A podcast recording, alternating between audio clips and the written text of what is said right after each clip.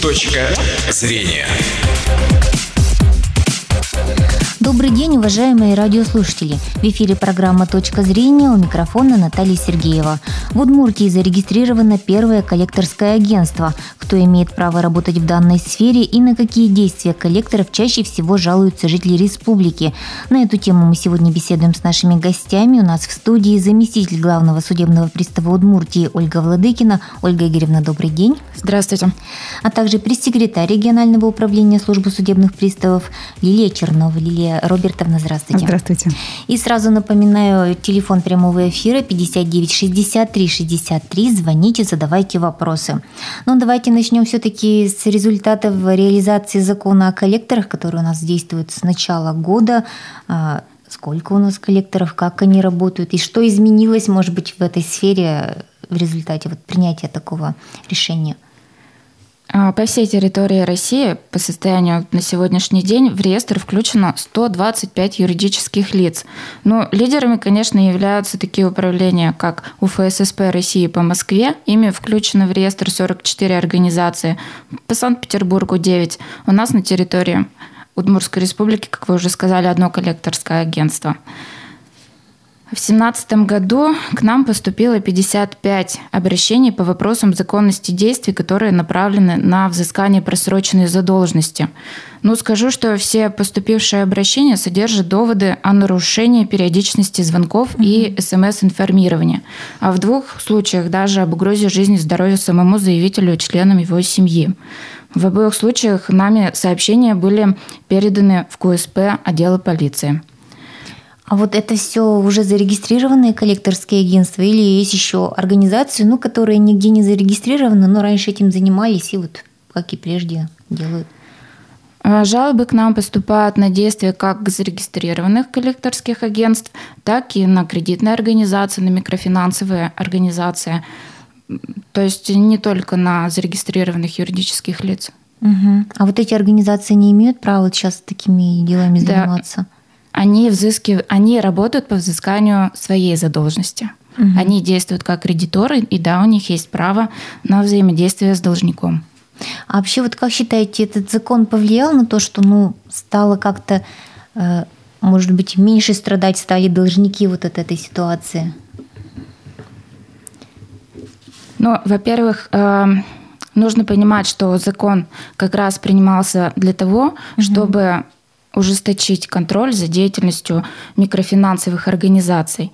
Сейчас, э, конечно, у нас появились рычаги воздействия на коллекторские агентства, ну, в том числе и на микрофинансовые организации. Все мы знаем, что Э, предусмотрена как административная, так и уголовная ответственность. Э, деятельность таких организаций является предметом наших проверок угу. не только в рамках рассмотрения обращений, но и начиная с 2018 года будут составляться графики плановых проверок, которые будут размещаться на официальном сайте ФССП России и региональных управлений. Вот вы сказали, что более 100, 125, да, у нас сейчас таких организаций. По России, да. В Москве и Санкт-Петербурге в основном. Но они имеют право работать по всей стране, да, ведь вот нет такого ограничения, что если где зарегистрирован, там и работает. Ну, очень хорошо, что вы задали такой вопрос. Как правило, к нам обращаются э, граждане с жалобами на действия коллекторов, которые зарегистрированы как раз вот либо на территории Пермского края в основном и по Москве, Московской области. Такие обращения, жалобы подлежат рассмотрению по адресу регистрации юридического лица. То есть нами как раз принимаются меры по перенаправлению таких обращений по месту регистрации коллектора. Угу. У нас есть телефонный звонок, давайте послушаем. А, добрый день, здравствуйте. Здравствуйте. Меня зовут Евгения Григорьевна. Я проживаю на улице Молодежной. Вот я живу там уже 6, лет. И меня все время достают э, вот этими требованиями и ищут какого-то Чуракова.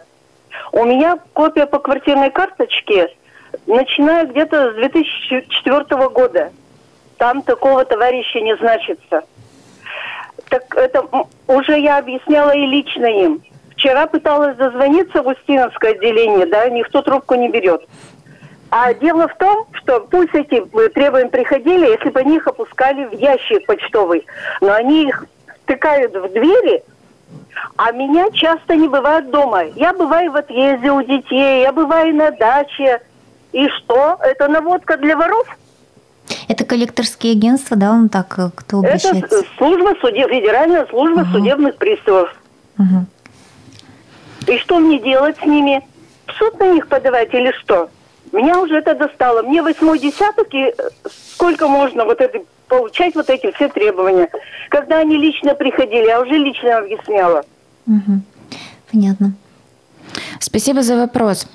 А, Когда к нам поступает э, исполнительный документ, в этом исполнительном документе, будь это решение суда или постановление, допустим, госавтоинспекции, указывается адрес должника. В обязанности судебного пристава исполнителя входит проверка факта проживания должника, его имущественного положения по тому адресу, который указан в исполнительном документе. Но, к сожалению, так бывает, что в самом исполнительном документе уже указываются неактуальные данные о должнике, но тем не менее это не освобождает судебного пристава исполнителя от обязанности проверить факт проживания по адресу.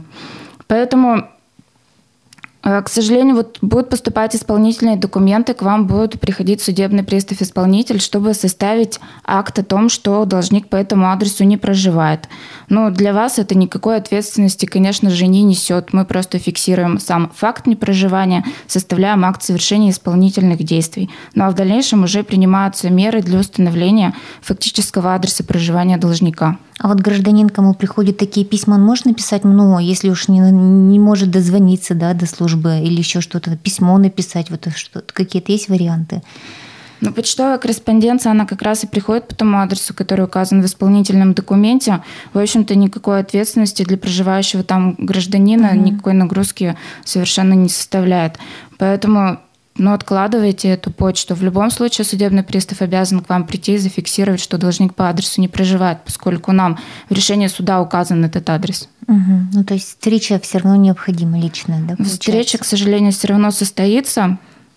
Но я думаю, что пять минут сообщить судебному приставу, что такой гражданин не проживает, не должно составить труда. Мгм. Ну вот если вернуться к работе коллекторских агентств, да, вот э, мы говорим, что их 125, а вот как понять, что на самом деле зарегистрированное коллекторское агентство к вам обратилось или все-таки какие-то, ну, мошенники, преступники, может быть?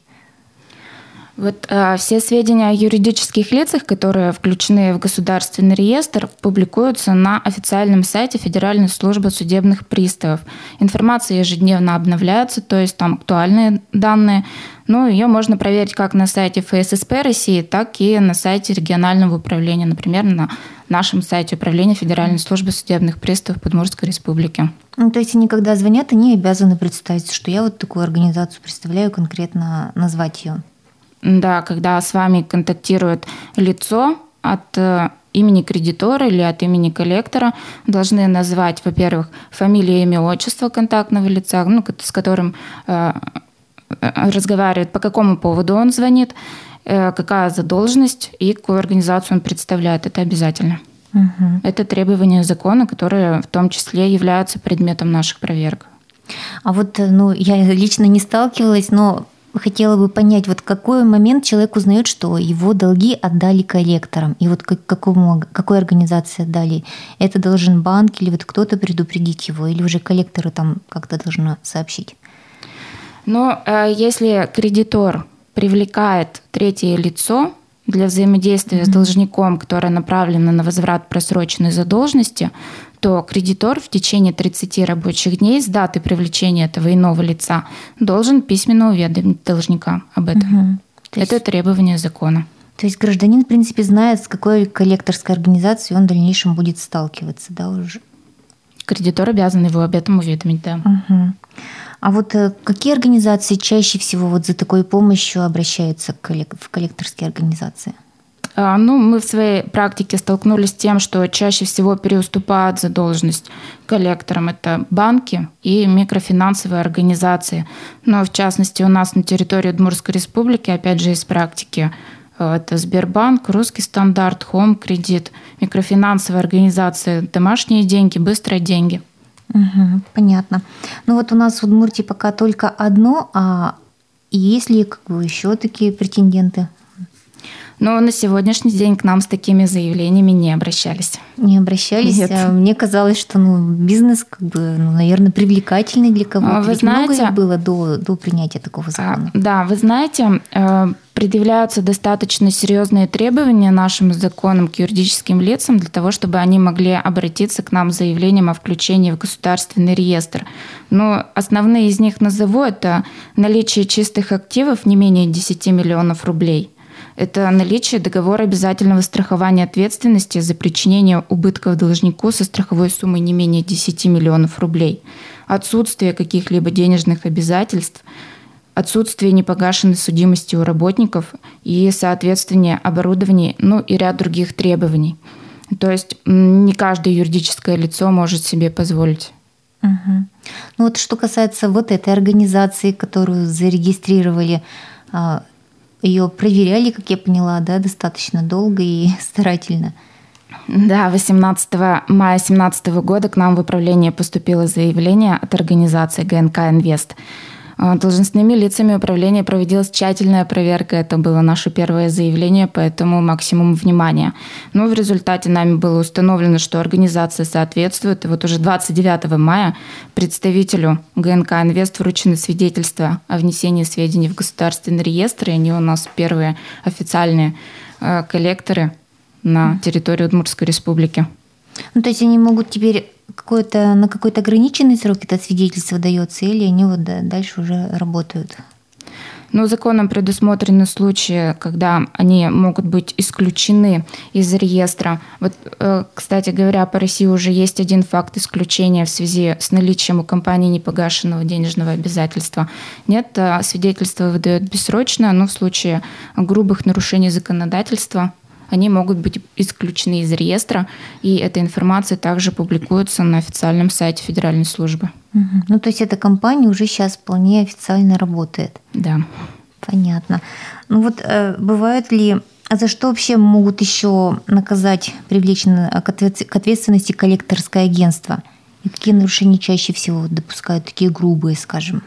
Вот э, федеральным законом номер 230, длинное название, не буду его называть, наверное, все знают, кто интересовался этой темой, э, установлена определенная периодичность непосредственного взаимодействия.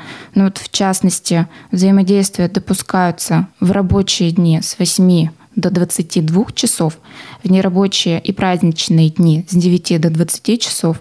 При этом личные встречи не более одного раза в неделю телефонные переговоры не более одного раза в сутки, не более двух раз в неделю, не более восьми раз в месяц. И сообщения, ну это текстовое сообщение, телеграфное сообщение, не более двух раз в сутки, но не более четырех раз в неделю, не более 16 раз в месяц. Ну, что грозит коллекторским организациям? Кодексом административных правонарушениях предусмотрено административная ответственность, ну, в частности, для юридических лиц это административный штраф до 500 тысяч рублей, достаточно серьезная санкция. Для должностных лиц штраф до 200 тысяч рублей, либо дисквалификация до одного года.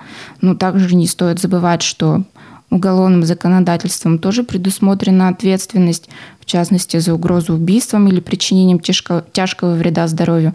Предусмотрена ответственность статьей 119 и предусмотрено э, также наказание в виде обязательных работ, либо ограничения свободы, либо даже лишение свободы на срок до двух лет. Угу. Вот что касается жалоб, э, вы сказали около 50, да, уже вот с начала года поступило да, у нас. больше 50 жалоб. А всегда ли они обоснованные на действия коллекторов? А, вот э, в основном к нам обращаются заявители в 40% случаев, да, граждане, которые не являются ни заемщиками, ни поручителями, и в своих обращениях они указывают, что договоры ими не заключались но они являются третьими лицами, которых указал сам заемщик при оформлении кредита в качестве контактного лица. Угу. При этом, как мы устанавливаем уже в ходе рассмотрения обращений, зачастую это контактное лицо даже и не знает, что его где-то указал основной заемщик. Еще и телефон написал, да? Получается? Да, еще и контактные данные передал. Ну, при этом хочу сказать, что, опять же, законом предусмотрено, что кредитор может осуществлять взаимодействие с третьим лицом, если последним не выражено несогласие на осуществление взаимодействия. Тут необходимо разъяснить, что как сам заемщик, так и любое третье лицо могут направить кредитору письменный отказ от взаимодействия, форма которого установлена приказом Федеральной службы судебных приставов России. Отказ направляется в письменной форме в виде либо заказной почтой, либо путем личного вручения, либо через нотариуса. Бланк заявления можно получить на сайте ФССП, в консультанте, либо обратившись в наше управление. То есть этот бланк он э, разработан ФССП, утвержден приказом, является общедоступным. А что касается нарушений, в большинстве случаев нами даются разъяснения как раз о возможности отказаться от взаимодействия. В двух случаях установлены грубые нарушения закона нашего номер 230, поэтому сейчас проводятся мероприятия по привлечению виновных лиц к административной ответственности. Угу. Вот если гражданину, скажем, я хочу немножко к должникам перейти. Много ли у нас вообще их в республике? И, часто бывает так, что граждане не совсем осознают и вот, э, скажем, последствия этих многочисленных кредитов. Ну и в итоге приходится им общаться с коллекторами. Ну, ежегодно мы отмечаем увеличение количества угу. судебных решений о взыскании кредитов. Ну, вот если сравнить даже, да, 2014 год в службе находилось 36 тысяч документов о взыскании кредитов – то в 2017 году это количество составило уже 60 тысяч. И общая задолженность физических лиц перед банками, микрофинансовыми организациями составила 10 миллиардов рублей. Сумма впечатляющая. А, что говорить об ответственности? Ну, понятно, когда гражданин идет и заключает гражданско-правовой договор, берет на себя какие-то обязательства, он должен осознавать, что за нарушение условий предусмотренных договором, он несет ответственность, во-первых, своим имуществом, своими доходами, он несет административную ответственность, а в ряде случаев даже уголовную ответственность. Поэтому прежде чем брать, оформлять кредит, конечно, нужно оценивать свои возможности по его погашению. Но мы также понимаем, что ситуации жизненные бывают абсолютно разные. Тут необходимо знать, что если при наличии уже решения суда о взыскании задолженности в принудительном порядке, можно обратиться в суд за рассрочкой исполнения решения суда и выплачивать какие-то определенные размеры в определенные сроки. Ну вот очень часто ведь именно, как мне кажется, услугами вот этих микрофинансовых организаций пользуются ну, молодые люди, у которых-то за душой ничего нет. В итоге их родителям приходится, к сожалению, порой за них и выплачивать вот эти кредиты. Вот как-то бы населению-то объяснить молодому, да, вот э, есть ли какие-то, может... Да, мы неоднократно предостерегали и продолжаем предостерегать о том, что вот молодой человек или не молодой человек, неважно, гражданин обратился в микрофинансовую организацию, взял взаймы там 2000 рублей, в дальнейшем, не посмотрев внимательно условия договора, выплачивают абсолютно дикие проценты, и э, уже когда к нам поступает исполнительный документ, сумма возрастает в десятки раз. То есть взяли 2000 рублей, нужно будет там заплатить 100 тысяч рублей. Но это, конечно, говорю утрированно, но на самом деле это так и есть. Поэтому внимательно читайте, во-первых, условия договора, да, смотрите, какой предусмотрен процент за невыполнение, за несвоевременную плату. А спорить вообще вот эти такие договоры реально были ли на практике у вас такие случаи? когда пытались спорить хотя бы? Сам договор, но это немного не в нашей компетенции. Если вы не согласны с начислением процентов, вы можете обратиться с соответствующей жалобой в Национальный банк Удмуртской Республики. Угу. Понятно. Ну или в судебном порядке, конечно, тоже можно обжаловать. У нас есть телефонный звонок, давайте послушаем. Добрый день, слушаем вас. Представьте, пожалуйста. Здравствуйте, меня зовут Алексей. Кому можно пожаловаться на службу судебных приставов? Угу. Я являюсь взыскателем, и судебные приставы ничего не делают потому, как, чтобы вернуть мне деньги из должника. Угу. То есть вы с какого-то гражданина хотите, от какого-то гражданина, да, хотите вернуть? Да, да. Угу. Действия судебного пристава исполнителя могут быть обжалованы его начальнику. Если вы не согласитесь э, с принятым решением начальника отдела судебных приставов, его действия могут быть обжалованы в порядке подчиненности в управление главному судебному приставу. Ну, э, тут я хочу вам порекомендовать обратиться либо с письменным обращением к нам, чтобы мы рассмотрели ваши доводы, оценили, насколько судебным приставом исполнителем в полной мере совершены действия, предусмотренные федеральным законом в исполнительном производстве. Возможно, где-то активизировать его работу. Ну, а вообще рекомендую ознакомиться с материалами исполнительного производства, потому что предъявление решения суда в службу судебных приставов, к сожалению, не гарантирует исполнение этого решения суда, потому что судебный пристав работает с имуществом должника. Если у должника нет ни денежных средств, ни имущества, законом предусмотрено основание окончания в связи с отсутствием у должника какого-либо имущества. Поэтому тут нужно смотреть либо ваши права нарушены бездействием судебного пристава, либо объективно у должника отсутствуют для взыскания денежные средства, имущество и доходы. Угу. А вот, кстати, гражданин имеет право к коллектору обратиться, чтобы вернуть свой долг?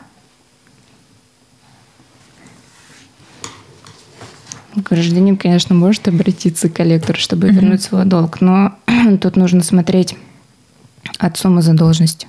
Угу. Понятно. Вообще вот какие долги ну, организации, какие могут на самом деле вот к коллекторам обращаться вот за возвращением долгов, а есть какие-то, может быть, ограничения, да, что... Законом это не предусмотрено ограничение. Ну, вы просто слышала такой случай, я вот мы с вами немножко обсуждали про то, что, например, долги ЖКХ и женщине звонят и говорят, что вот там пытаются вернуть долги. Она считает, что это коллекторы. Вот вы говорите, что, скорее всего, нет. Ну, скорее всего, да, это служба управляющей компании по взысканию задолженности. Сразу тут хочу сказать, что 230-й закон, который вносит ограничения по взаимодействию с должником, не распространяется на взыскание жилищно-коммунальных э, задолженности за жилищно-коммунальные услуги. Ну, то есть там никакая периодичность не устанавливается, просто идет в свободной форме, так скажем, взаимодействие с должником на усмотрение э, самой управляющей компании. Ну, понятно, что в рамках уголовного законодательства и административного. Какие-то нововведения по закону о коллекторах могут ли быть приняты в ближайшее время, или он пока вот ну, реализуется как есть? Вот что может быть может измениться еще сегодня? Ну, пока, скорее всего, реализуется, как он есть. Потому что, в принципе, он самодостаточный. Я думаю, что мы, ну, как наша служба, так и на ведомства, с которыми мы сотрудничаем, то есть мы очень плотно работаем с МВД, с прокуратурой, потому что любое обращение на контроле у очень многих структур находится. И, соответственно, по итогам года, скорее всего, будет какое-то общее такое совещание, где мы поймем, каким образом идет работа. Ну вот у нас уже первое вот это агентство появилось, каким образом оно будет себя показывать. Вчера mm-hmm. Игорь Владимирович, когда вручал свидетельство представителю, еще раз разъяснил как раз, вот как Ольга Игоревна объяснила, и количество звонков, и количество смс-обращений. То есть все вот эти моменты, которые прописаны в законе, самое главное, чтобы вот все эти агентства, они как раз соблюдали. И все сделано на то, чтобы как раз защитить права обычных граждан. И действительно бывает очень много обращений к нам именно из-за того, что просто указали при договоре контактные данные этого гражданина. Uh-huh. И он, к сожалению, об этом просто не знает, что его друг, знакомый, родственник взял кредит и указал его. И действительно, эти навязчивые звонки, они очень неприятны. Вот в результате мы разъясняем, что нужно просто написать обращ... Э, обращ... Э, обращение вот именно к этому агентству, которое неоднократно уже звонками достает да, практически, да. да. А вот если написали это обращение, да, отправили его. Вот его обязательно нужно а... отправить по почте угу. с уведомлением. То есть вот этот момент уведомления уже для данного гражданина будет показателем того, что документ все-таки дошел до адресата. И если вдруг опять повторно уже начнут звонить, писать, смс отправлять, то уже есть у нас, у службы судебных приставов, основания привлекать уже к административной ответственности данную организацию. То есть это для нас будет подтверждение. И обращаем очень большое внимание граждан, которые планируют к нам обратиться, или вдруг когда-нибудь им придется все-таки это сделать, обязательно фиксировать все эти звонки. То есть э, в номер телефона вносить в память прямо вот эти номера, с которых позвонили, да, себе куда-то на бумагу, может быть, на бумажный носитель, да, это все переносить. Время этих звонков. В как, в, не только в какое время, но и с длительность самого звонка. Детализацию счета попросить у оператора, чтобы подтвердить, да, действительно, с этого телефона производились такие-то звонки, потому что это все сбор документов, которые мы в дальнейшем сможем уже направить в суд. Угу. У нас есть еще один телефонный звонок. Здравствуйте, слушаем вас. Здравствуйте. Здравствуйте. Да-да, представьтесь, пожалуйста. Так, Валентина Дмитриевна, у меня такой вопрос как сказать, мы, нас затопила управляющая компания «Светлый город». Угу. Два года тому назад, три уже, три, как я еще, я была ходячая, теперь я не хожу. Мы съездили к приставу, она папочку достала, показала и говорит, так они несостоятельные, что они 53 тысячи не могут мне выплатить. Угу. Кому я должна обратиться-то теперь? Угу. Понятно. Ну, то есть я понимаю, что взыскание получается затрат, да, это ущерба, который понесла гражданка вот в результате того, что их затопили. А, можно, да. Записать да, да, номер телефона просто а, в эфире. Вы здесь еще? Алло, Валентина Дмитриевна. Алло.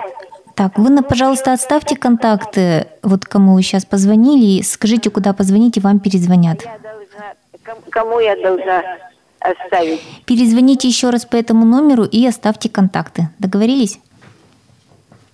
Ну вот я надеюсь, что...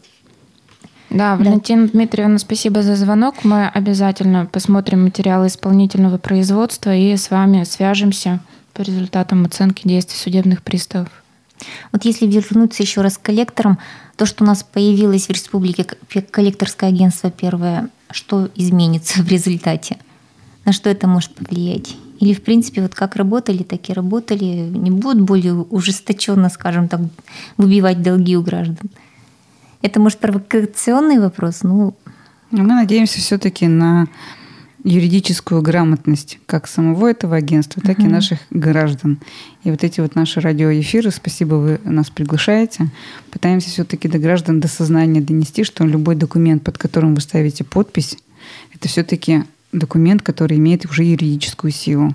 И, к сожалению, а, в судах судьи, прокуроры, судебные приставы разводят руками, когда видят документ, подписанный этим гражданином, а, что он берет вот эту денежную сумму под такой-то процент. То есть он этот момент осознает. Mm-hmm. И, к сожалению, вот эта вот подпись, она как раз и грозит ему тем, что вот потом настают такие вот неприятные для этого гражданина последствия.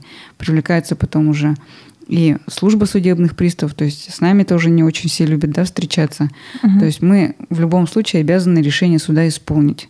Потому Еще... что, с одной стороны, есть взыскатель, с другой стороны, есть должник. Есть у нас телефонный звонок, только, пожалуйста, очень коротко. Алло. Ольга Игоревна. Да-да, слушаем. Здравствуйте. Меня зовут Зоя Степановна, мне 82 года.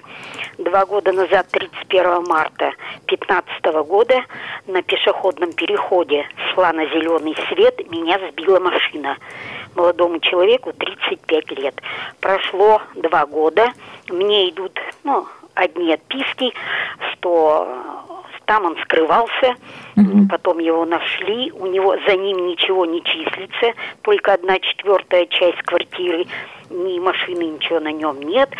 Он ко мне ни разу в больницу не пришел. Извините, пожалуйста, ваш вопрос у нас, потому что эфир конч... заканчивается. Прошло два года, я не могу найти никаких концов, чтобы он выплатил какую-то сумму. Мне э, принесены тяжкие телесные повреждения, переломаны руки, э, лицо, ноги.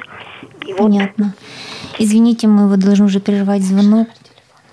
Ну, вот э, мне подсказывают, что, опять же, оставьте ваши контакты вот по этому номеру 59 63 63, еще раз позвоните и скажите ваш номер телефона и имя, отчество, и вам перезвонят вот Ольга Игоревна сразу после эфира, я думаю, ну или чуть попозже.